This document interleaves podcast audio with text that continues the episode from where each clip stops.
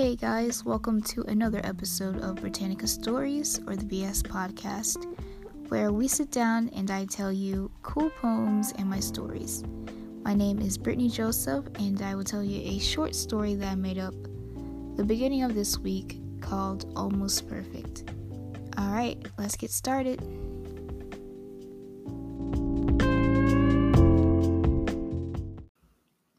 She's almost perfect. At least, from the surface. She's witty, funny, easy to talk to. She's smiling every day. Her smile is also perfect. When she comes into a room, everyone swivels their heads to meet her sharp but elegant gaze. Her voice is melodic. Everyone loves it when she speaks. Her voice can be stern and sweet, like when you put honey and tea together. And she speaks her mind, truthfully, not caring what others may think. She's a strong woman. You could tell she's been through hell and back by her eyes.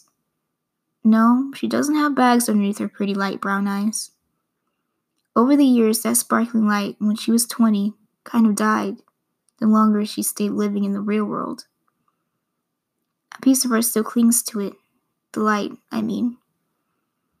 When her mind used to imagine the unimaginable, she used to write stories, read books about kids going to a different world through a wardrobe, write her own stories about two sisters saving the world and going on cool voyages where love and friendships were found.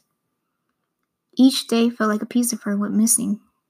The moral life kept pushing her down on the cold concrete streets, where people would only look and walk away from her. She's almost perfect. She tries for the best, always getting up when she falls down, not expecting for someone to catch her. She stopped waiting. As a woman of color in America, everything that she will do will come harder. Every single day of her life, she's reminded of that. She's almost perfect. Everyone admires her faith, as she found God in each crawl, limp, and step she took, and each step she's taking. She's almost perfect. She's almost perfect. She's almost perfect. She's not perfect. It took a lot for her to look at people, to even talk to people, to even smile at people. For the longest, she was afraid, not believing what she is capable of, believing the words of people who didn't care if she lived or died, believing the demons that crowded her brain. She is not perfect. Her voice was non-existent. It was meek, timid. She didn't love her voice the way it sounded, so she thought no one would either. She was scared to speak her mind that others would judge her if she did. She's not perfect. Her presence wasn't demanding. No one swiveled their head to meet her shy and apprehensive gaze. She's not perfect. Yes, that's true. But when she grows up, she will soon realize how witty, funny, how she's easy to talk to, and how her smile impacts someone. How she's imperfectly beautiful in every way. How God didn't make her live as a mistake. In a world that may be scary, He wanted her to also experience every beauty in the world.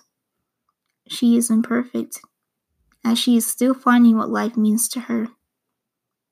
She's imperfect, as she finds her purpose. She is imperfect, as she looks in the mirror, and for the first time, she sees someone she's proud to be.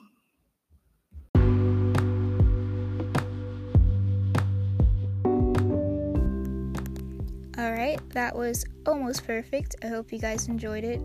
I apologize for my little stumbles in this while I was reading. I was actually getting really emotional because I relate so much with this piece.